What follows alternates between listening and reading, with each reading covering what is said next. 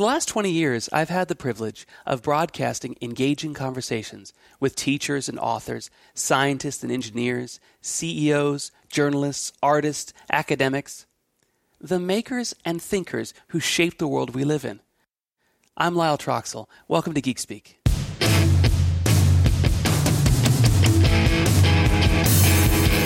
I'm Lyle Troxell. In the air room with me is Ben Jaffe. Hey, Ben.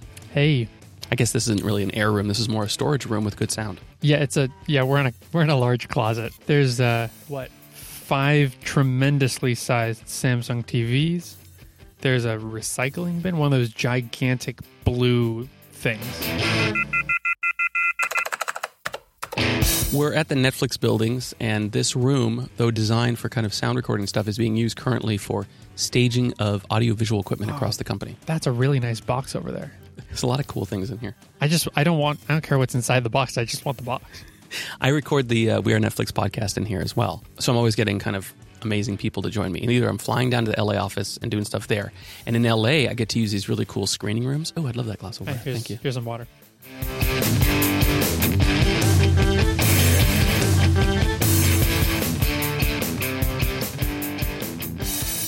Screening rooms like where you screen movies and television shows and things? Yeah. So, like, you know, episode three drops and it's called a locked cut or a cut. And so the production company that's doing that hands it off to the studio, and the studio wants to see it in an environment. So a bunch of people get together in these rooms. The rooms can seat like eight people pretty comfortably and can squeeze in more. And they've got like good sound isolation and everything. Big projectors and mm-hmm. normally like a, a space for someone to run stuff. I think you can actually do like editing and stuff in there too, or a little bit. Oh, cool. There's I don't even know how many rooms, but they're on the second floor of our building down in LA. Have you been down there, Ben? I have been down there. That's a cool office. The elevators are great. It's those elevators that you like push a button on the floor you're on where you want to go. It tells you go to B, and then you wait for B. And then D opens and it says, "I'm going to the floor you're going to."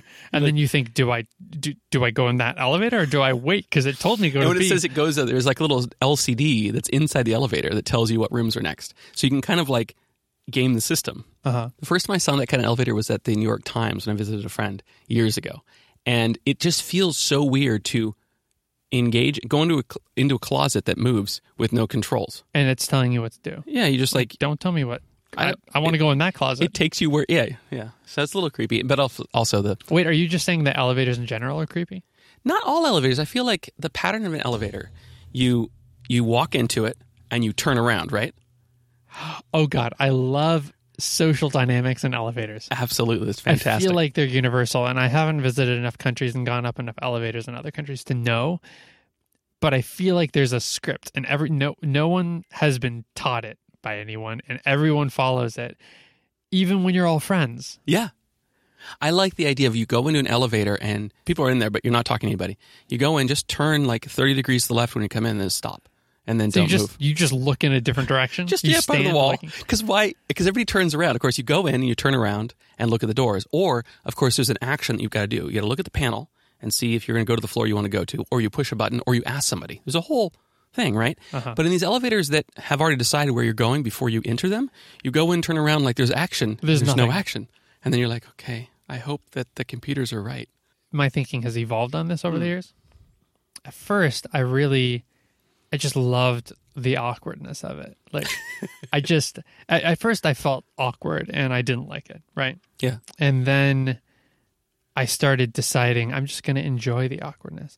And then uh, I, I got this idea from someone somewhere on the internet at some point uh, where the doors close and then you turn around to the people in the elevator who are all just looking ahead and you say, I'm sure you're all wondering why I gathered you here. See, this works if you're charming, but it could be creepy. You're right. Hannibal Lecter saying that. So, um, so I did that once or twice, and then I thought that's just kind of mean because some people have social anxiety around this stuff and everything. So now I go into an elevator, I turn around, I, I face the front, Face the door. I face the door, the front. Yeah, what's what's front? I don't know. And I close my eyes, and I just meditate. I just have a Oh, that's moment. good. You know, Yeah. especially in a workplace when you're You going from meeting to meeting and everything, you just have a, a quiet moment. Do you take the elevators in these buildings a lot? Uh, I have a fear of dropping what I'm carrying on the big while stairs. I'm on the big stairs because the stairs are not enclosed; they're open, yeah. and uh, I'll make myself coffee downstairs, and I'll bring these cor- these Gibraltar glasses downstairs because uh, it's nice to make coffee in them. But I just I'm very aware Gibraltar, that those little glass ones. yeah Yeah. Okay. yeah they're they're glass glasses, uh, and I'm just so aware that if I drop one of them, it could very easily just go sideways and fall three stories, crash on the ground, and then you've got you know shards of glass, the entire kitchen. I'm actually not worried about the glass shards and stuff. I'm worried about the laptop because a laptop falling, if it were to hit somebody on the bottom, would be devastating. Yes, glass shards. If Scary, but not life threatening. but there's thousands of them. Oh, it would be messy and uncomfortable. Definitely. there's a lot of them. People would end up with like cut legs and someone's eye. I don't know. So I take the elevators. That's what I'm saying. where if you drop something, it just lands on the on the floor right at your feet. so you take the elevators because you're worried of the laptop, or No, no, no. I just I I, I understand your fear of dropping something. So at at Netflix, um, the, all the buildings are either three or four four stories. You work in a four story building. I work in a three story building, technically. Mm-hmm. Though you work on the third floor, so it doesn't matter. And all the buildings are actually connected with these really cool bridges. So from the third floor of all four buildings, you can walk along. And we just did that. We just moved to the building I was in, all the way to the building we were recording in, which is all across all the buildings. right? And the bridges, you can't drop things. There's no transparency or anything. But all this, all the kitchens, if you will, if every building has a kitchen, um, or I guess not all in the kitchens. That's right. Only your building has a kitchen uh, staircase. But there's a, a staircase in every single building that's kind of like open. And if you look in between, you can see all the floors. Like it's it's a You can look down. You can see all the way to the ground, and you can see the staircase going round and round. and at the bottom. In some of them are these kitchen spaces, like in the building you're in, these big kitchen spaces. So if you were to drop something, it would shatter into a room with hundred people in it. Uh huh. Yeah, and like I said, glass. Yeah. Laptops don't shatter into shards of. Yeah, it's, and you're right that most likely no one would stand under the gully of the staircase, if you will. I just always ima- I, I always imagine that the thing that's dangerous about things falling is is hitting somebody, and I think that comes from the theater upbringing. Yeah, where in a theater, if you shout heads, everyone knows not to look up. But to run away from that sound, like, yeah, run away from the sound or like put your. yeah, Yeah. cover yourself up. Yeah, But of course, in, In a work kind of environment, environment- like this, no. You say heads, everyone's like, what? I think you say "watch out," and then yeah, you're right. It might be bad. Watch out, it's two syllables. So anyway, I've never dropped anything. Neither have I. But, so, I mean, you don't want to wait until you drop something to change your behavior. but I mean, you're not gonna. I mean, how frequently do you drop a cup? Have you dropped a cup in an elevator? No. So why is it a worry? Is it a worry that you might decide that dropping is something you want to do? Like you're Let- scared of your own decision making powers? It's not about decision making. Let me let me put it this way. Do you trust your body? Mostly. Have you ever fallen downstairs? It's so funny because one of the things I was going to say is that after my back surgery last year, um, I was recovering and I was in that stage of like wearing my brace still. Yeah. And the first day I took my brace off, I in those big staircases in the building I'm in, the last st- couple stairs is just a straight shot, um, and I just tripped and I fell badly on the floor, and my cup. Sh- Didn't shatter, but it fell No. across the. Yeah, I Oh. had this whole experience on the staircase, then what are you giving me a hard time for? like, but I was at the bottom, so nobody got hurt. you're right. You're right. except for me. It was actually kind of a painful experience. And I wore my brace again for another week. but you're so you're Oh, saying wow. that one day you'll you'll fall and drop it. And no, if I you're on won't because I take the elevator. well no, but if you're on the staircase that day would be a bad experience and on the elevator would just be embarrassing. it would be a bad experience, like health wise, for everyone else, hmm. and it would be embarrassing for me. But and see- I would rather have it be the other way around. but you know? see you have the benefit though of having a body type that that's so you don't need the staircase exercise. I have this kind of lethargic thing. It might be a time in my life where I've gained 30 pounds more than I really should wear. I don't walk around much. I don't exercise very much. So the stairs are this great opportunity for me to at least move myself a bit every day. well, okay. Let me just correct the record. I take the stairs all the times that I'm not carrying cups. What about a laptop? It's fine. But The worst is head trauma to one person. That's the worst. That's the worst that can that happen. head trauma could be deadly. Yeah, but it's just it's one just person. one person. No, It's No, not everybody having to not st- not eat anything because there might be glass in it. I'm very yeah right. I mean, I think I'd rather stop I'm very everybody from feed. I, I think I'd rather stop the entire room from eating, throw all the food away, than hit someone from three stories with a laptop in the head.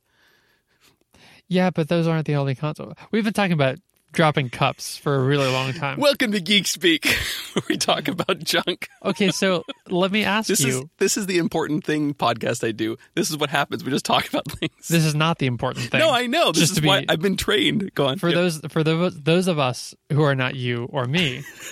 this is not the important thing podcast. That was such an inclusive thing to say. That Yeah. was such a great way to think about the audience. You're you're a, you're an expert radio person. Oh, I listen to a lot of podcasts, and a lot of people don't have some simple ideas in their mind. And uh, so I'm teaching a class right now about podcasting, and that you just had one. You have in, intrinsically something that you do that you just did, which is something that almost nobody does on podcasting, which is fantastic. Really good instinct, and that is that you said people. Or For- for all of for us. all of us not that for are all not of you and me, for not all of you listeners. right? You didn't exclude the listeners. Yeah, from explain. our perspective, yeah, it's you listeners. They're not in the room, but actually, so here's a here's a really great way that um I heard first. Actually, I've only heard. Maybe it didn't come from here, but the the podcast called No Dumb Questions. Uh, Destin Sandlin and Matt. Oh, I don't remember his last name, but anyway, they um they have this podcast and they refer to the audience as the third chair. yeah, it's a good one. Yeah. So for the third chair, da da da da da. Which is a lot more concise than for all of us that are not you or me. Um, So Well, so let me explain this thing to, to people that don't do podcasts. Oh, yeah. Or even people that do podcasts that don't get this. The the reason why a podcast, the reason why you feel so connected to the hosts and people that are on a podcast is because they're having an intimate they're having a conversation with them. And and the thing that I use in examples, it feels like and I even say this to, to, to guests that, have, that I'm trying to relax and get them involved, that we're kind of in a bedroom with somebody. You know, we're, the time when you just hear a person speaking, if you're if you're partnered with somebody who's had that experience, is mm-hmm. you're laying in bed at night and the lights are out and you have a conversation. That's what a podcast is like. It's that very, you know, it could be anywhere that you listen, yeah, like the lights are out, you're staring at the ceiling, and there's just voices, and there's just voices. and yeah. so there's no, and there's also no And also your- distance from our voices. your guard is down too. yeah, Yeah.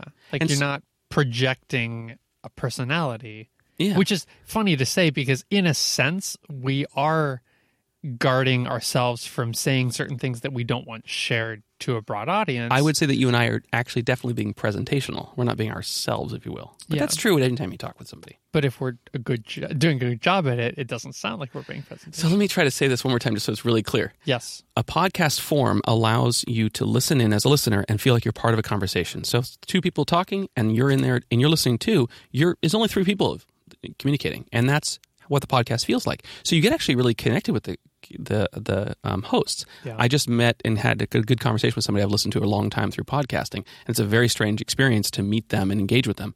It was wonderful. Maybe I'll talk about that a little bit later. But um, the point is that that that mentality that works really well and it sounds it's a it's an in welcoming and engaging and personal intimate kind of thing until the the people on the podcast say hey for you listeners out there and as soon as you do that you break that and you tell the person that's listening in you are foreign and you're not part of us And you're one of many in an Yes. audience. yeah which i think i hope everybody understands that they're one of many but it definitely is off-putting to be like in an intimate conversation and have people go who are you and that's kind of what it's like Ah, yeah. So you did this great thing of saying for all of us. So that way, and I do that on, on when I interview and stuff. Will you tell us blah blah blah? You know, that's a good way of saying. Will it. you Or, tell us, Will yeah. you tell me? And then the other person's listening, but not. Will you tell the people that don't know this? Will you tell the others? Yeah. I don't like that. So you did this perfect thing of saying, for all of us, excluding you and me, will Yeah. you tell? Which is very very nice. Thank you for summarizing all of that for everyone else who's listening because I I knew all, all, of us. all all of them. The- yeah, we definitely broke all the rules right there. So actually, uh, here's a question I have for you: What is this podcast? Because we the Geek Speak podcast. Yes, because when we started, uh, I, you started this before I was a part of it, but Yeah. I, I I joined a decade ago. Yeah. it's been a long time, and it has evolved. Um, It has. It's evolved a lot. I mean, when it first started, it was a call and tech show for people that were not necessarily on the internet and needed help with computers and such. It started it was in nine- like it was like thirty percent printers, yeah, twenty percent ISP It questions. started in, in in Santa Cruz in nine, in March of 1998, and it was started by some people that actually have a, a, a Cruzio, which is a big ISP, an internet service provider in Santa Cruz, and they started it, ran it for two years, and then And it was basically just a call in, half an hour call in show. People would call up and go, hey, just like you'd call in and say, hey, doc, on a doc show, you know, my foot's hurting. What do I do? People would call in and say, hey, I can't figure out how to do this. What kind of keyboard do I need? And it was things like, you know, we, we transitioned from PS2 type, PS2 connectors? PlayStation 2? No, the, the PS2, the, the, connector um, type. Connector The type small- for mice and keyboard. yeah, mice and keyboard connector type. What that was PS2, right? Or P- PT? Yeah, it was I think it was- PS slash 2, I PS slash two. Yeah. good. So it was a transition from that into USB. What's USB? Exactly, universal serial port. And so There was a show about what is USB. we had a whole episode exactly. So early days were very much about like people had new stuff in their lives, and you kind of had to know enough. And it was it it was transitioning from tech was transitioning to mainstream. If you will, computers in the home were mainstream, and and it was a really engaging time. yeah. And you're right. We talked a lot about printers because everybody has printer pain. Printers were the worst. Is it- were they're still the worst. Mm, they were worse.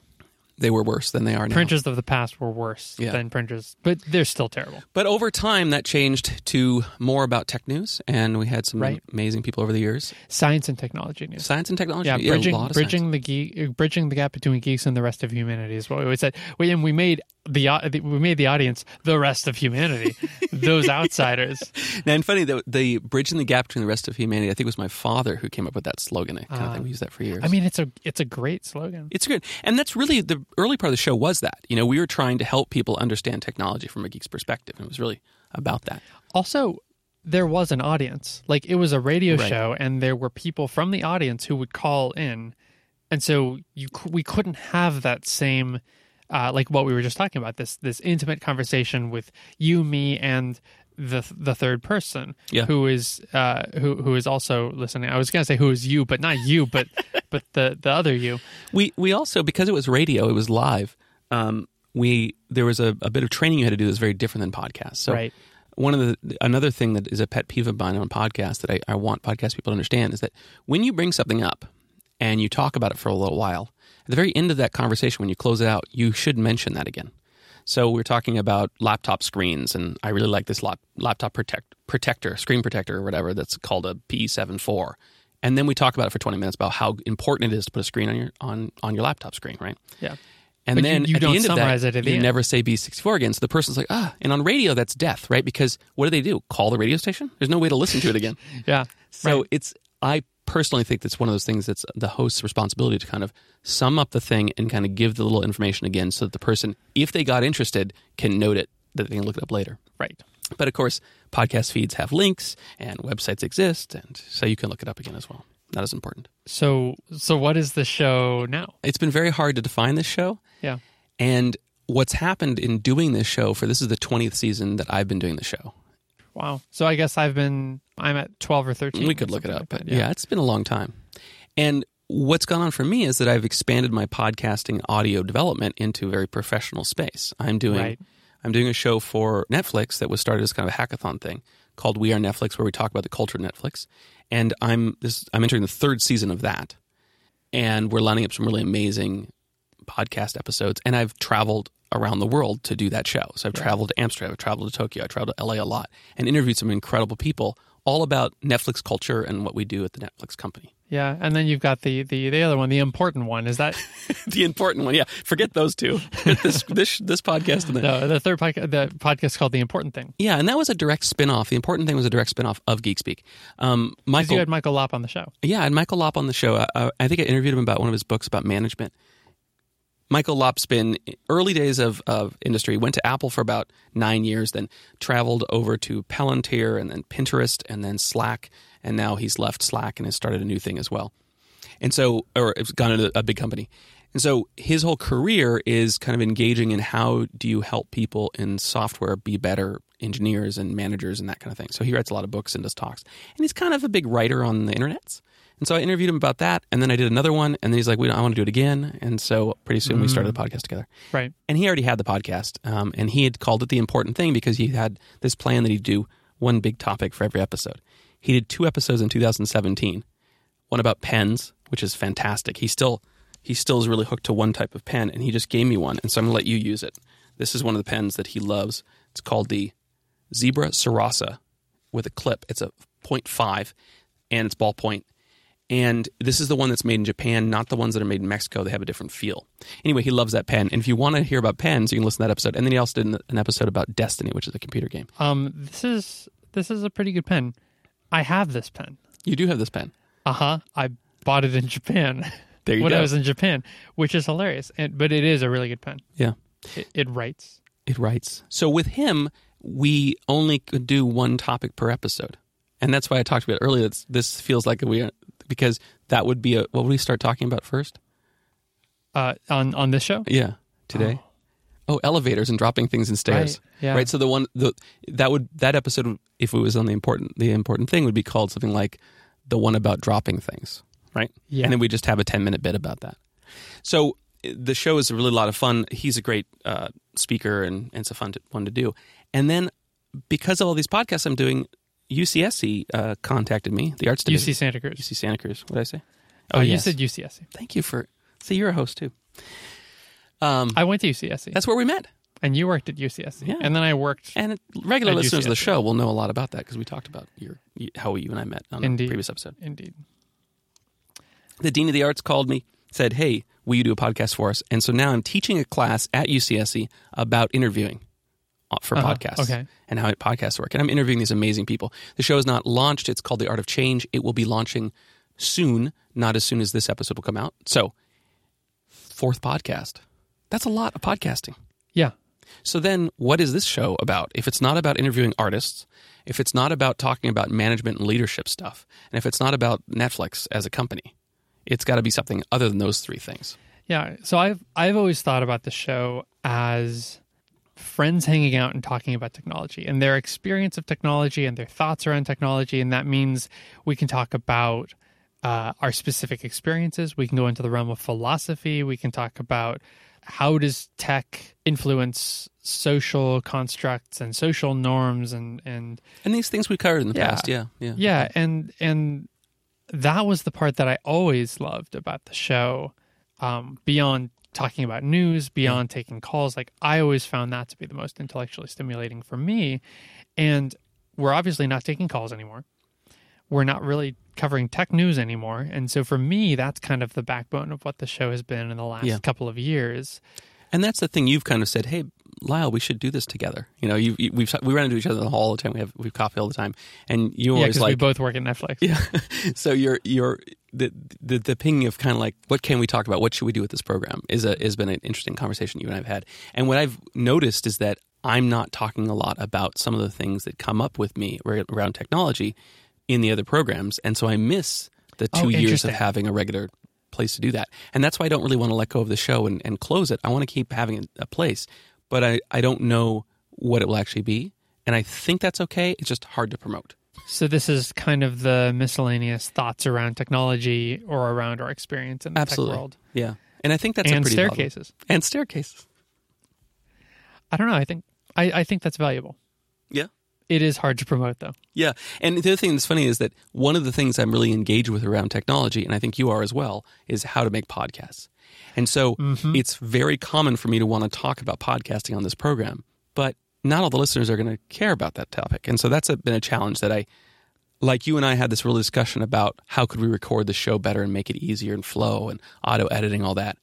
And then both of our day jobs are actually dealing with media management and editing. Right. right. So it's like, oh, it's a big part of what we're doing. yeah. Yeah. That's interesting. So on the walk over here in the four, three buildings, four buildings we walked through, you had mentioned, you asked me a question. I said, oh, can we wait until the show? Because I want to talk about that. Oh yeah, that's right. How do you experience the thoughts in your head? How do I th- experience the thoughts in my head? Yeah. Did you see the, the meme that went around recently that's like, close your eyes and think of an apple, and then open your eyes and look at this picture, and which one did you see? Oh, interesting. And so, what the picture was, I'll describe what the picture was, is a photographic representation of a green apple with sunniness, and it's a photo. The next one is like a green apple, but it's two tone. It's just like a green, you know, apple with a stem, brown and such, but there's not a lot of detail there. It's definitely a drawing. The next one is like more iconic. The last one's kind of like a line, just a pencil line, if you will. And the last is just blackness, no image at all, and it emerged in your head. So, I, when I think of an apple, one of the things will happen to me is that when you ask me to vision, visualize something, who should answer this first? Do you want to do it first? Well, now that you've told me all the options, let me do it. Yeah. Well, yeah. no, I, I I did do it. Um, do you want me to go first? Yeah, yeah. Go ahead.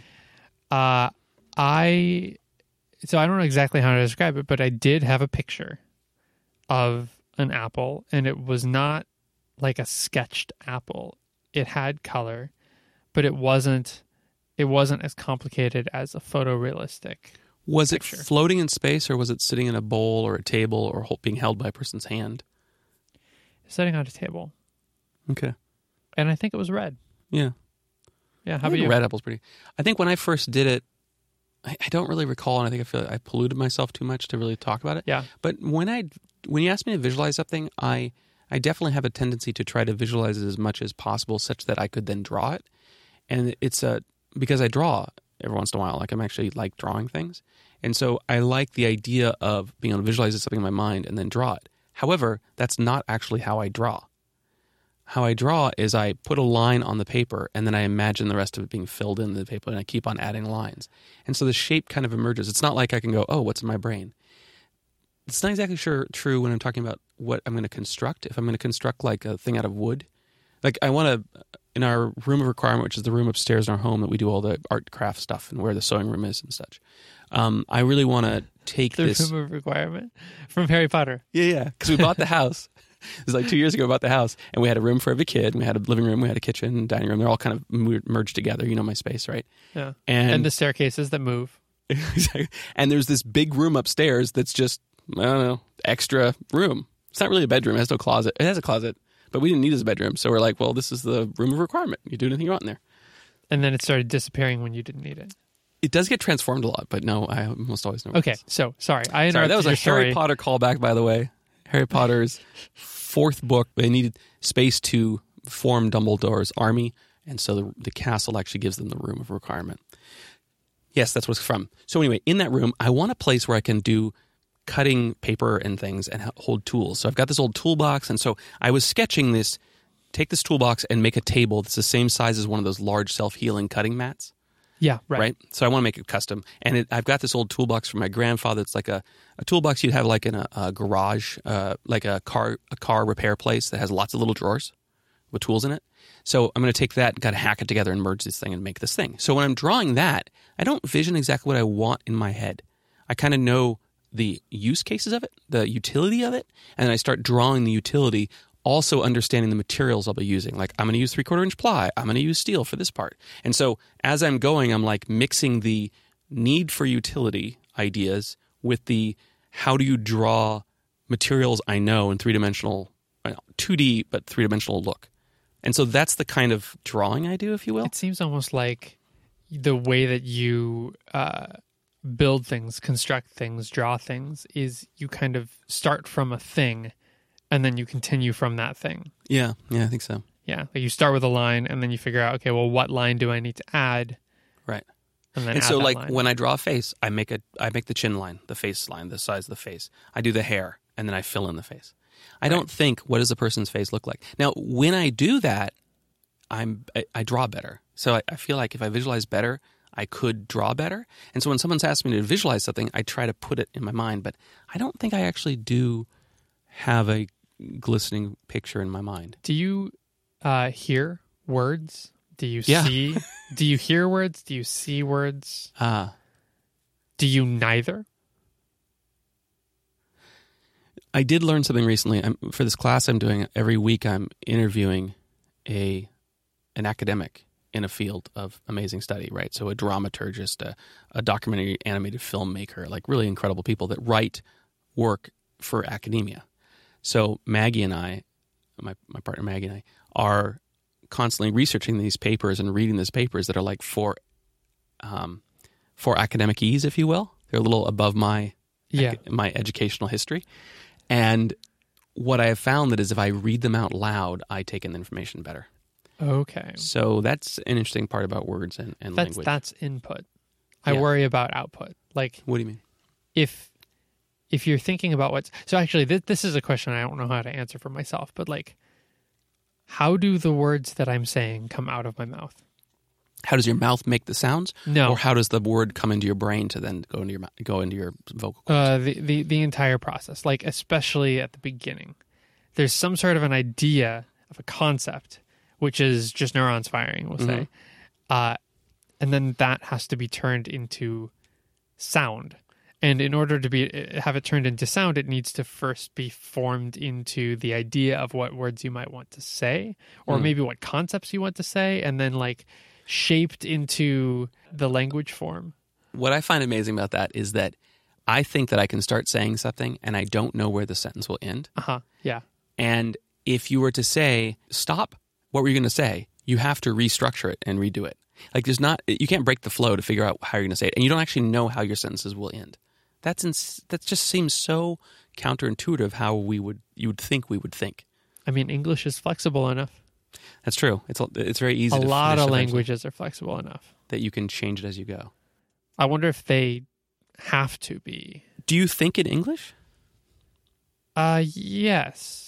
But there there are a lot of thoughts in my brain that just exist as thoughts. And I don't really know how to put this into words. But like uh I, like like when I think about this musical experience I had, I saw the Turtle Island String Quartet in college. And there's just this there's this one particular two measure section at the end of this song that they were for performing on the stage.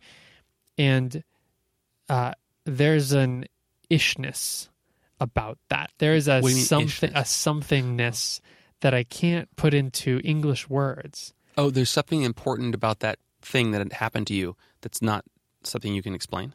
yeah it's, Regarding that it's experience. in my head it's stuck it's not just in its musical form Can you can you hum it or uh reproduce it somewhere? um Is it chords?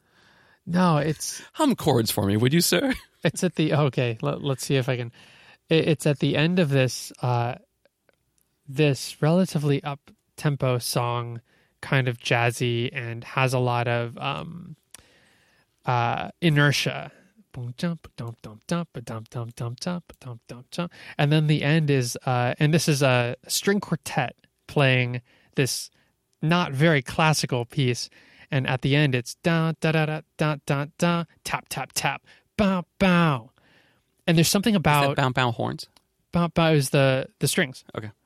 Uh, and that the tap tap tap is the the cellist hitting his instrument with his fingertip. And there's there's just something about the way that it breaks tempo, the way that it breaks the entire form of the song, and it's not even like a particularly stereotypically emotional moment, but it hit me in a really deep way, and I and I say- don't know how to express it. Yeah. You know, like So I, it's hard for me to then ask you more questions about what do you mean by deep. Was Mhm. it? Did it bring tears to your eyes? Did Yeah. it make your body move? Did you shake? Did like it was? yeah, te- it, was it, tearful. It, brought it, and and recounting it actually Yeah. afterwards, it, I it think- would bring tears to my eyes. I think sometimes when it's hard to explain how you're feeling, it's a cool way to uh, one way to express that is to describe what your body's what's happened to your body. Yeah. Because even if you even if I don't know what that feeling was, I know what the feeling in the the the manifestation in the body might feel like. Like the teary eyes is a good example. Like why are you crying? Is it funny? Is it, It- sad? Is it is there dust in the air? But we all have the we know what it feels like to have your eyes be moist. It's like um, it's like a combination of this feeling of like your body collapsing, like crumpling, Mhm. and the rug being pulled out from under you. It's like it's a thing that happened to me. And you were in a space you could see the cellists do this with their hand. Uh, yeah, I was watching them. Uh, Yeah. The the four uh, string instrument uh, instrumentalists on stage. Do you think that's the first time you saw a stringed instrument being used as a percussion instrument? No. Okay. I always find that compelling in some way. Yeah. Uh, also, just a reflection. It's interesting how uh, how how strange it is to talk about being emotionally moved by something that is not words.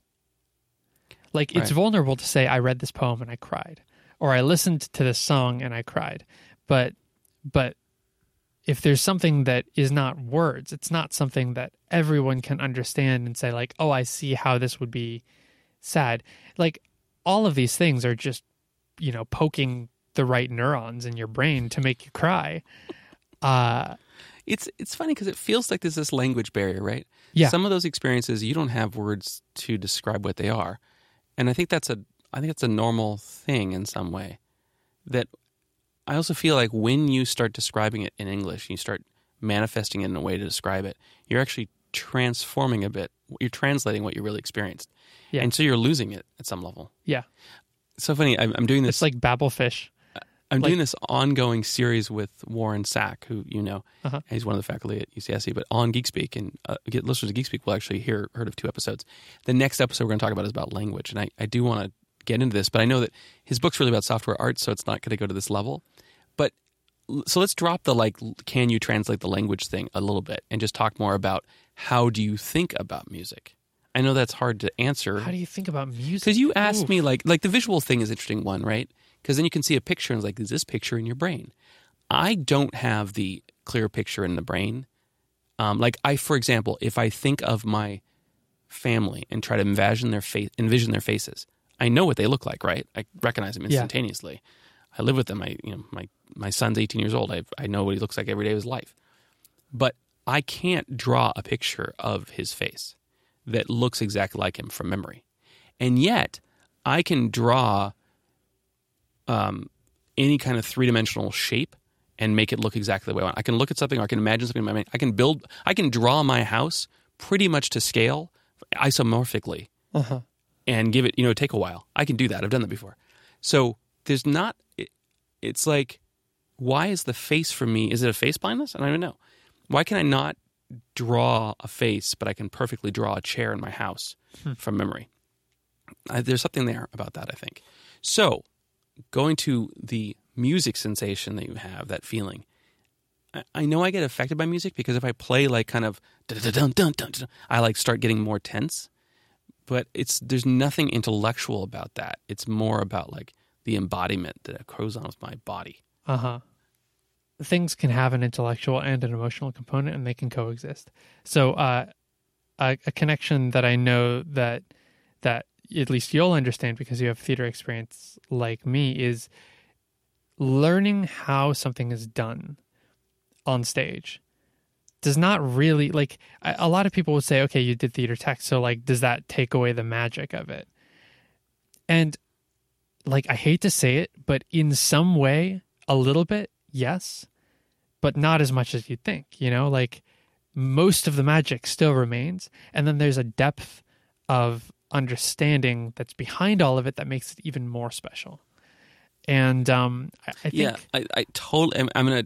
The same kind of thing happens in Yeah. film. Like I know a bit about how visual effects are done. I know a bit Mhm. about how CG is done. And so when you look at a film that's that way, you can gauge it from the perspective of how how they do this. Is how many people are actually in the scene? Are they doing green screen? Is their background? And if you engage that mind, there's a different level of there's, there's a level of enjoyment about that, about figuring it out, which takes you out of the actual immersion that you have maybe in the film if you don't think about that and you're just thinking about the people and their engagement. yeah but it doesn't kill the whole thing for me No, no. But you're right. It's like a different way of appreciating it. music is kind of like that for me. So I, I can play by ear. I've played uh, music since I was four years old, but I still have this deep, visceral, emotional experience when I listen to a piece of music.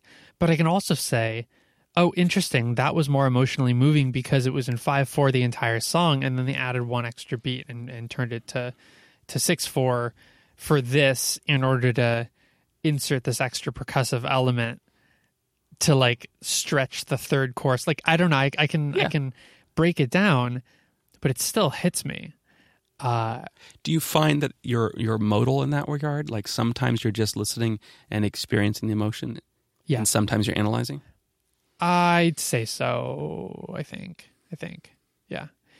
But here's an interesting thing. Uh, in being able to play by ear, if I if I hear a melody, I can sit down at a piano and I can just play it right back. It doesn't take any effort, and a lot of other people can't do that. And some people who can barely do that, or who can kind of do that, or even have worked on it a lot, it takes a lot of effort for them. For me, it doesn't take any effort, and it feels to me like the way uh, when I listen to you say a sentence, it doesn't take effort for me to to to figure out what you're saying. I don't have to pull apart the audio that's coming into my ears and figure out, oh, this is this vowel and that forms this word and you know, etc. It just happens. It's just a language that I intuitively can process and and music feels that way to me. It does feel that way. Yeah. So, intu- not only can you intuitively process it, I would argue you cannot choose not to process it. I cannot choose not to process it. Let me say I would way. say, mm, Yeah. I, I would say if I'm very tired or like tipsy or high or something Or like asleep. that, or or asleep. if, I I'm a- modify my brain enough, yeah, uh, but but yeah, if it it like slows down my brain enough that that analysis still is happening. I love that the way I said that to you Huh. was a double negative. So you had to use your, you had to process it a bit to make sure you understood it. Uh-huh. So actually, I I showed the counterexample the way I was saying it. but you know, the classic example is you know, don't think of a apple, right? And you know that I said apple, and you know what that means. Now, for you, that apple could mean a lot of things, right? You might think of the French word for it. You might think of the company. You might think of that apple on the table that you visioned earlier that was red. But no matter what it is, me just deciding to say apple has changed what you're thinking about. And there's nothing you can do about it. Yeah, I'm not fully in control of. Yeah. In a, in a way, I don't have that autonomy. And this leans into one of the things that's going on in my life is that I'm I've been meditating. And are you meditating too? Uh, well, a little bit in elevators. Um, and thinking about how my mind decides to think has been quite Thinking about how your mind decides to think. or the way that my mind thinks or the way I think. So be, being aware of the presence or the movement of your thoughts. When I was young, I grew up in a hippie house, right? Mm-hmm. And there were a lot of people that knew a lot of answers to all the questions in the universe. They had all these great opinions, and they were driven a lot, driven a lot by LSD and pot. Did and you did you do any interviews with them? no, but I grew up in those environments. I, sh- I, I kind of to want to do a listen to those series, yeah. But I grew up in that environment such that I got, I started becoming very skeptical of people that said, "Well, this is the way the world works." Th- that that experience of growing up with people that are like, "This is the way it works," and you need to meditate, and the universe is this way, and God is this, and all that, turned me off from all those things. And meditation was part of that milieu, and so I got really distant from that. It was like I didn't want anything to do with it. And then, as I've gotten older, I've gotten a lot more hippie-ish. No, um, I have gotten to this point where I do want to understand how I think, and, and a big reason for that is I'm looking at the, the things I do in my life, and sometimes I do things that I don't feel are the best choice for myself, like eating too much, for example. And I'm looking at like, well, what's motivating me? The sleepiness, whatever it is. So you rejected meditation because it was lumped in with a bunch of other things that you bunch of woo. yeah that you um, rejected, Yep. and now you're pulling that one piece back out and saying, you know, maybe actually that's good for me. Yeah. I wouldn't say I rejected that stuff. I'm but I have some judgment about it. Uh, yeah, so the the meditative piece now I've gotten to this point of like I'm not when I'm talking about meditation, I'm not talking about anything non uh, scientific. I, it fully fits into my perspective that the best way to figure out the world is by questioning it and using the scientific methods because we're fallible human beings. And so Fallible, not valuable. we are valuable too. Well, oh yeah, that's a good point. fal- We're both valuable and fallible? fallible. fallible. Thank you. So the the thing I just I was talking to Brian the other day about this, and Brian's another one of the people that are on the program sometimes, a friend of ours. And I was saying that the reason why I think it's important to think about how you think is that if you look at your thoughts and understand that they're just emerging to you, they're just coming around. They're not controlled. So, for example, when I say apple, something comes in your mind, and mm-hmm. then you, I might say something else. Something else comes in your mind. Those things that are coming in your mind, sure, you're thinking about those, but it's not like you're choosing what to think about. It's Right. a flow of thought, just like sounds are flowing to you. And so, the trick about being more aware of your the way you engage in the world, and is to recognize that, that flow is something that's there, but you don't always have to decide that you're going to own that thought and go forward with it. Yeah, a way that I've heard it phrased is you're sitting on a riverbank and there are these logs that are going down the river. Course, now I think of Frogger. It's really annoying that I've imagined Frogger. Uh, but your your thoughts are just floating down this river and you can choose to go pick it up or you can choose not to. And actually, um, one thing that really helped me in my development as a human being, especially a social human being, is when I had something to say, when something would come into my mind that I wanted to share, uh, I would hold on to it. And then the conversation would move on and I would still be holding on to it. And then like 2 minutes later there would be a gap and then I would fit that in. And it just it broke the conversational flow. And so when I learned that it was okay to let go of some interesting thoughts and just let them go or jokes, just let them go, uh, everything flows a lot better. Yeah. And maybe it'll maybe it'll come back around to that idea later on, but it's like uh, the the less you try to control things, just the smoother things are for you. If you've had an experience of meditating and you you know were told to empty your mind with everything, I, I'm not. I don't think that's a a good way to start. The emptying your mind bit. Yeah, I think that's a, not a very good thing to start. I think the thing that really has helped me is first to get to this point where you can like the the methodology I've been using is or earlier on was focus on the breath and just listen and think about just the breathing and try to stay with it and count how many breaths you can actually count without thinking about anything else. You're really trying to think about nothing else, right? But then what I'm the stage I'm at right now is when a thought comes along, I just see with a thought and try to figure out where it came from or, or and then not hold it very long and let it go. Yeah. And then it's I feel like a guided meditation is very useful that will interrupt you every once in a while and go, okay, don't you know, whatever you're thinking Yeah, about. just pull you back to your yeah. breathing or, or whatever. Anyway, so um, if you haven't done that, I, I highly recommend it. Th- there's actually a thing we were talking about earlier um, about listening to podcasts all the time, Mm. which connects very well to this. Another part of our conversation as we walked over here. Yes. Yeah, and then and, and of course, what always happens when we're about to record is we are having good conversation. We're like, no, no, stop, stop, don't talk about this right now. We'll turn on the mics first, um, just in case, because you know you never know. But uh, recently, I've been trying not to listen to things very much. There are a number of podcasts that I love, and I don't listen to them right when they come out, and sometimes I just don't listen to them, and I've learned to let those go too because uh, otherwise I feel like I've got this list of things I have to get through, Mm. and of course it's all it's all for uh, it, it's uh, for a good cause because I'm going to learn all this stuff and and everything, but then I find that I just end up zoning out anyway. And then I don't have the space to think about the things I'm zoning off to. Yeah. But then I don't have the space to listen to the things that are being thrown at me. So I learn nothing and I don't get any good thought done. Uh, so when I drive home now, sometimes I just intentionally don't put something on.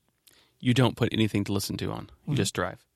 I had an experience recently of driving quite a while uh, from from home to work, which is about a forty five minute drive.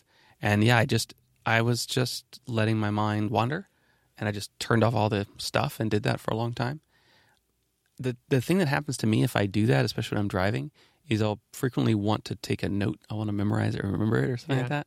And so I actually drive on a mountain road, so I can actually pull over. There's lots of pullover spots. So I'm a.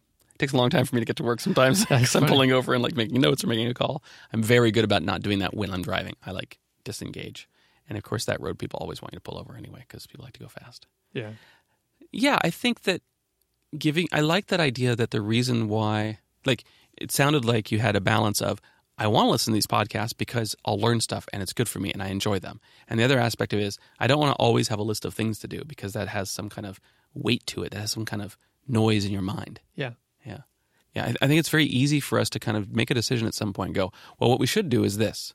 And then you've made this decision of like who you're going to be. And then later in life, you're like, or later that day, you're trapped by that decision that was made, right? Yeah. Oh, I thought about this already. I've got to do this thing. It's part of who I am. I'm a person who loves to learn things. Yeah. So, of do course. Totally do. why would I not always be trying to learn things? Well, maybe because I need to digest some of the things I learned, or maybe because I need to process some emotional things that I'm that I'm going through or thinking about, or reflect on some relationships I have, or some friendships I have, or you know where I want to what I want to do for the next month or two, or if I want to start a project. Like there are all of these things Right. that I cannot get from listening to an external thing that's trying to teach me something. Right. And You- sometimes you need to give yourself the, that credit that like there's something intrinsically in you that is worthwhile spending time on. Yeah, yeah. And if not, what like, what is it that you're doing learning? If it, you don't have something that has meaning without learning, right? I mean, meaning that if you've learned something, then you're you're now been with something. You know, you're now Ben plus something, and therefore that that time to be that new person after learning those things should be something that's part of the. It, it's part of owning that learning too. Yeah. Yeah. interesting. Uh, One of the classes that I was teaching, I I ended with, "Hey, what you're doing right now in college is really really hard. Be compassionate for yourself. Give yourself some compassion." Yeah. Don't just say, "Oh, I'm not good enough. I'm not good." You know, understand it's hard. Give yourself some space. Breathe. Accept it. You know, all those things that are kind of required to be healthy enough to be successful Uh-huh. or to be. It's like cramming for a test before you take a test. If you stay up all night, you're going to do really badly on the true. test because you're exhausted. Can we switch gears? Yes. In the beginning of January, I started tracking my time. All your time? Yes, almost all, all my time. your time. Yeah, almost all my time. Wait, just give me a, a landscape of what you're tracking. Okay, so I'm using this application um, API called Toggl. There's a T O G G L, right? Yeah. Yeah. There's a Mac app. There's an iOS app. There's another app called Timery, which works on the, the Apple Watch, which I have. And what this system does is allows you to create projects, allows you to have tags, and allows you to write notes and start timers. And the software is not as good as it needs to be for me to do it more effectively. You can actually work. You can on Apple products. You can create these things called workflows, and so you can actually kind of do pseudo programming inside your phone Okay. to do different things. like when I arrive home, do this Yeah. or whatever. Yeah. Exactly. So you can spend time making those, but I haven't spent a lot of time making those. Some people use a lot of those to track these things. But I have learned a lot. So the the, the categories I've got, I've got one that's Geek Speak. I've got one that's We Are Netflix. I've got a project that's uh, The Important Thing. And then I have um, probably like six different projects for, for work, you know, programming, planning, meetings. And these are all kind of like types of activities I do, all of them under the umbrella of working at Netflix, right? Uh, eating and pooping. I don't have those kinds of things in there as a Okay. timers, but I do have social media in there. So Oh, okay. when All I right. go onto Facebook, I tag it. Now, So not biological processes, but social processes, work processes, Yeah. podcast processes. and I was tracking um, stuff at home, Okay. but the, after the first day, I'm like, this is ridiculous. Because This is the of- one thing I don't want to track. It's a lot of overhead, right? It's a lot of overhead. All this context. It works fine when you're at a computer, and you know all those things I mentioned before. Pretty much is you're at a machine, so it's pretty easy. Right. But you know, if I'm walking the dog or I'm, I'm having a conversation with my kids, there's no reason for me to go pick up my phone. In fact, that's what I don't want to be doing. So I'm not tracking that stuff. Um, but and and the social stuff I only really tracked for like a week. Um, I found that the best way to deal with that is having the. What I'm trying to do is keep track of and understand how I do what I do. I you know I have four I have four podcasts. I have a job. I'm also on the side a blacksmith. I'm a parent, and I run a theater company, uh, a building, help run a building, and I um, you know I'm a partner to my to my wife. So there's a lot there, and where I decide to put my energy and time de- determines how successful I am in different areas. And when I took on this job of teaching at UCSC, which is like one day a week basically, or half a day a week, I knew there'd be a lot of workload on it. And I wanted to keep track of that so I knew I wasn't doing a disservice to Netflix, but instead was trading other parts of my life because I want to be successful at my job. It's important to me. Right. Yeah. So I started just tracking the time to keep track of that. So I definitely track all my time for the class that I'm doing, and I'm tracking all my time for for programming. I currently don't have a timer running for what we're doing right now, which is Geek Speak, I guess. Um, but I probably will note it later. But the point is that I got a I got a month out of it, of doing it, and because I've done it for more than a month now, and so I looked back at that month, and I do I, I work I do a lot more than I thought I did actually. But the thing that's most interesting is how much the timers have affected my focus. They've really improved my focus. Oh, interesting. Because you're being much more intentional with your time. If I don't, I have to start new timers and I have to make new categories, and like I always do. So I'm sitting here programming on a project that I'm working on. I'm doing an API transformation thing for work, and so I'm working on this project, and then you know, a, text message comes in. I'm like, okay, that's there, and I keep working because if I were to switch over to the text message, which is about my class or about home life, whatever, I'd have to stop the timer I was working on right now. And so the Now I know you're not responding to my texts anymore. I don't have a timer for friends. Forget that, so wait, can can I summarize? please. You've basically just described introducing friction to switching uh, contact uh, concept uh, contexts, Yeah, context switching. it's definitely that. Whereas normally it's really easy to to like fragment your time. It's also, I mean, there's a stress level involved in it. So I had a timer. I, I came to work. I start my computer. Had a timer going for, and I started up what I was going to work on, which was programming this uh, API thing. And so I have the timer going, and then something happened where I, I think it was like a text from home or something that was kind of like, oh yeah, the the building that I help manage, Park Hall, has a problem with the thermostat and the network, and it's like a networking problem and stuff. And so I was like, well, let me respond real quick. No, I can I can do this this weekend. So that's all I started doing. But because I didn't stop the timer that was programming, I had like a very finite amount of time. I felt like I could do that. Like you know, thirty seconds. If I can't do it in thirty seconds, I've got to stop my timer. So there was like this rush and urgency to do this. But that means that I then was not going to engage well with these people. And there were people that needed me there at this building. They had a technical question. They needed my expertise. So I'm like, oh. So I stopped the timer and engaged.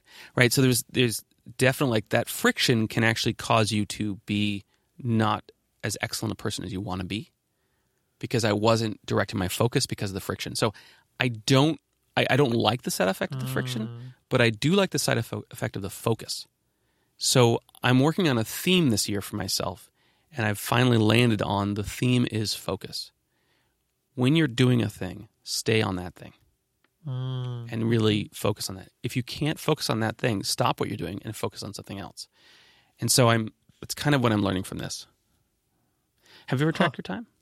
Uh, yeah, How'd it go? I forget to, but uh, there there is an app that I run in the background, and it it tracks what websites I'm on and how what, like how much time I spend using different applications, and I found that to be fantastic. It The- kind of automatically categorizes things, and I don't this really Toggl app does this too. It has Yeah. this, this log of all the all the mach- all the apps I'm using on my computer, but it doesn't that doesn't translate easily to something. Like, do you ever see a report that helps you understand what you were doing? Yeah. I want to know more. I want to see your reports. Yeah, sure. You're you're welcome to. The thing I really like about it is it tells me it, it shows me a notification. Four hours productive. Not you've been working for four hours since you started your day, but you have done four hours of productive work. How does it know productive? Uh, so it will categorize things as unknown. And then you go in at the beginning and you say, oh, Facebook is like, it knows Facebook is distracting. Actually, when I was working at Facebook, I had to categorize Facebook as work because I don't use Facebook for personal stuff and I used Right. it all the time for work. And, and at Facebook, Facebook is the like company management uh, so, communication system. right? Well, uh, yeah, they use Workplace now, but um, Okay. but yeah, it, it was just interesting. Okay. Uh, so yeah, you go and you categorize things, you check your categorizations, and just make sure they all look roughly right. can you give me an example? Like you use a code editor, right? Do you like use MS yeah, Code, Yeah, I use VS Code. VS Code? So Anytime I'm VS VS Code or MS Code? VS Code is what it's called. The Microsoft's one, yeah, it's VS Code. Oh, okay. Code. I just noticed code now because that's the command line Oh, for all that kind of stuff. it's so good. I It's such a good app. So this this editor, when you use that, it knows you're being productive. It knows I'm being productive and it knows that I'm programming. Can I ping you on that a bit? Yeah, Do you have a personal website? uh, yeah, but I don't work on it. Okay. And also, I I use Sublime Text for that on my personal Ah, machine. Intentionally. You Yeah, intentionally. Ah, okay, okay. So that will help you track which is which. uh huh. So if I just use a different editor for the different technical things I'm doing, Yeah, I use the Brave browser for personal stuff. Now, I, actually, it should understand when I'm using any browser f- and I'm on Facebook. It'll know that it's distracting. right? Uh, but I just do that for separation for myself. I put my personal uh, browser window as a full screen on my on my laptop's screen, and so I can swipe over to personal land, do some stuff, swipe back, and all of my monitors are all on work. So that's great because that way you're focused on work and nothing's distracting you from it theoretically. Yeah. So I use Chrome uh, personalities, personas, Uh, people, people, yeah, and so I have three. Right, I've got like my it's profiles. It's basically profiles, profiles. right. It's called people. I think. So Chrome, you can create just like you can do an incognito window in the Chrome, in the browser or something else. You can actually do it to different people. So I've actually labeled three personas, right? And they're my three Google addresses. They're my UCSC one, my personal one, my Netflix one. We Right. all use Google, and so they're all logged in. The bookmarks are shared. I think the bookmarks are actually shared across all of them, but the experience of being able to toggle them kind of works. However, I don't think my tool that tracks things understands the difference. And they are very much like if I'm in my personal work, that's personal. If I'm in my work one, it's definitely work. I don't do funky stuff in, in the wrong ones, right? Yeah. So I guess I just need to see if I can set that up. I, I'd like to. What's your software you use? Uh, I've been trying to remember the Okay. name of it for a while. We will put this in the show notes. You'll Mhm. tell me. Maybe I'll even So focus. focus. That's a good theme. I think focus is a good thing. Do you have a theme this year?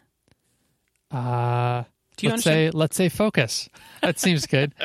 Um, No, I, I I find that I actually I think partially because I don't have the best memory, I find that I live more in the present than most people just automatically without working towards it. And so I additionally work towards living even more in the present. Uh, it means I don't really have a five year vision for myself. I mean, I, I can think like sitting here, what would I want to do in five years? Uh, it's a lot easier to say, what do I not want to do or what general direction do I want to go?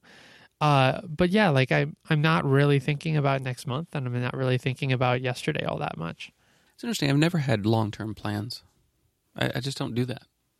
Can you remember what happened yesterday? Because for me, it's like black. What do you mean it's like black? Uh, if I don't open up my calendar Yeah. or if I don't sit here, what did you do yesterday? What did you with- eat? What did you eat for lunch yesterday? I Who'd ate you for lunch see- Who yesterday. did you eat with? Who did I eat with? Who did I eat with yesterday for lunch? Are you being present Yesterday was the if day- you can't remember what you did? Yeah, I'm present with you. Tomorrow, someone's going to say, What did you do yesterday? And uh, I mean, maybe because of this conversation, I'll remember, but I, I would probably say, I don't know. Like, what did I do yesterday? Well, yesterday was Valentine's Day. They were moving all no, the today's stuff. Well, from tomorrow, yesterday was Valentine's Day. They were moving all the desks on my floor. triumph.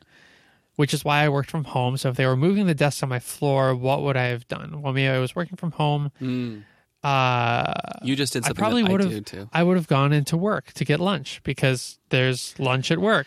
Yes. So if I okay, was- Ben, that is so. What you just did is so much what I do with memory. You're reverse engineering. what- Reverse engineering what I would have done. yeah, and that's Which terrible. not a good way to think. If if memory. someone says like you said this, I wouldn't say that. that's the most I can think. Is like under what circumstances That's could I imagine that I would say this? That's fantastic. Is there something else that's like? Is there something else, some other quality that we don't have? Uh, we're just broken human beings. no, I mean, uh, I, I Yeah. think novelty is easier to remember than than repetitiveness, right? It's like you're going to remember tomorrow- repetitivity repetitivity. we should say that multiple times. and redundancy too. Repetitivity, redundancy. I, I don't know any more synonyms. You're going to say it again. Um, tomorrow you're going to remember what happened because the the building was all ripped apart and the office was moved and you moved desks. Like that whole thing's going to be a big change for you.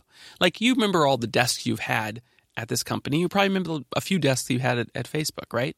That's something that's pretty easy to remember. Spatial stuff is easier. Spatial stuff's easier for me too. Um, But like, yeah, yesterday I had processes are easier. yesterday I had lunch in the same room with the same people as I did today, and the day before yesterday I did the same. So it's very hard to remember remember all of that because No, they're the same. no. Everything is just hard to remember for me. Uh, spatial stuff. That's to interesting. remember. Yeah, hard mem- hard to remember things. That's good. Good to know. How do you compensate for that? How do? Oh, I mean, how many minutes do we have? You said you look at your calendar. Yes, I try to put everything on the calendar so I can so I can look back at it later. Uh, just as much as like remembering in the future. I use photographs. Photographs are good, except when I take photos, it takes me out of the moment. And I would much rather be in the moment and forget than take photos all the time and not be in the moment. Can I quote you on that? Sure. You'd you'd rather be in the moment and not remember it later Yeah. than taking a break from the moment to take a photograph so you can actually enjoy that moment more later. You can see where my judgment is. yes. Interesting. I take too many photographs.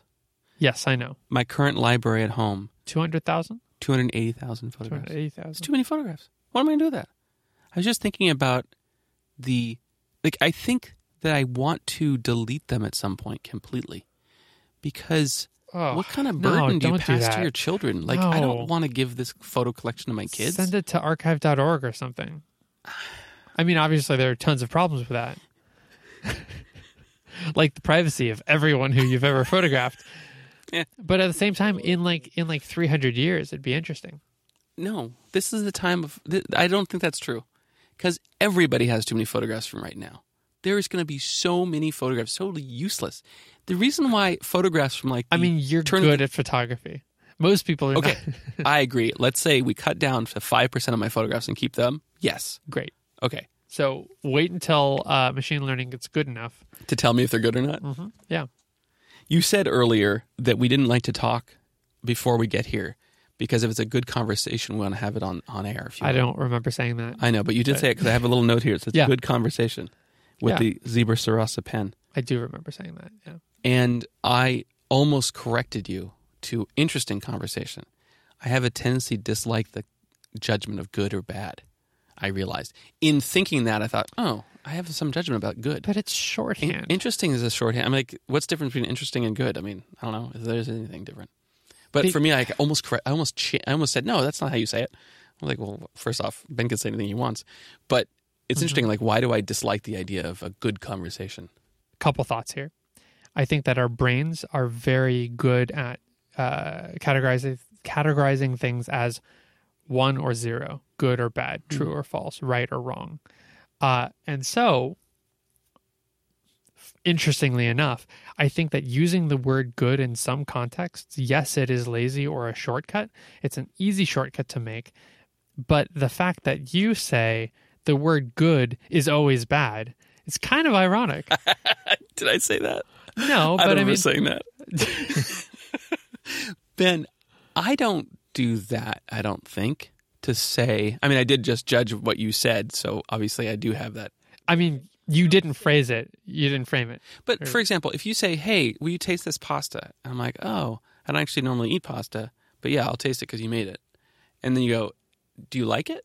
Um, yeah, I mean, I could imagine the. I, it'd be very hard for me not to find a good quality about something that you made, right? Even if it tasted really, really bad. But what does that mean? A good quality? Well, that's what I'm saying. Is you said that we judge things. Our brain is either, you know, one or zero. No, I don't. But you could have just as that? easily said a desirable quality or an enjoyable quality, but you said good quality. And that's exactly what I said around good conversation rather than interesting conversation. Yeah. Just in a different context. Yeah, yeah. I just I think it was interesting that you you you think that our brains are trying to decide between yes or no. That's how we have to communicate is to force granularity Oh man, I'm really bad at that. when it doesn't exist. I'm really bad at that. Someone recently asked me a question like, "Do you think that this should, happen?" And I went, "Well, I can see these are the benefits of it and these are the downsides of it." And they said, "Do you think this should happen?" Well, here's all the scope of things that's good about that, and here's all the scope of bad things about it. Yes, but what do you think? You make the call. If you had to make a decision. I think adding those all up, I'd go with this decision. Yeah. But it, the detail is more important in my mind than Yeah. the actual choice. Maybe that's a thing I have to learn to be a better leader. Yeah. Leaders make decisions. Like, I'm going to go to a meeting and we're going to end the podcast, right? Now,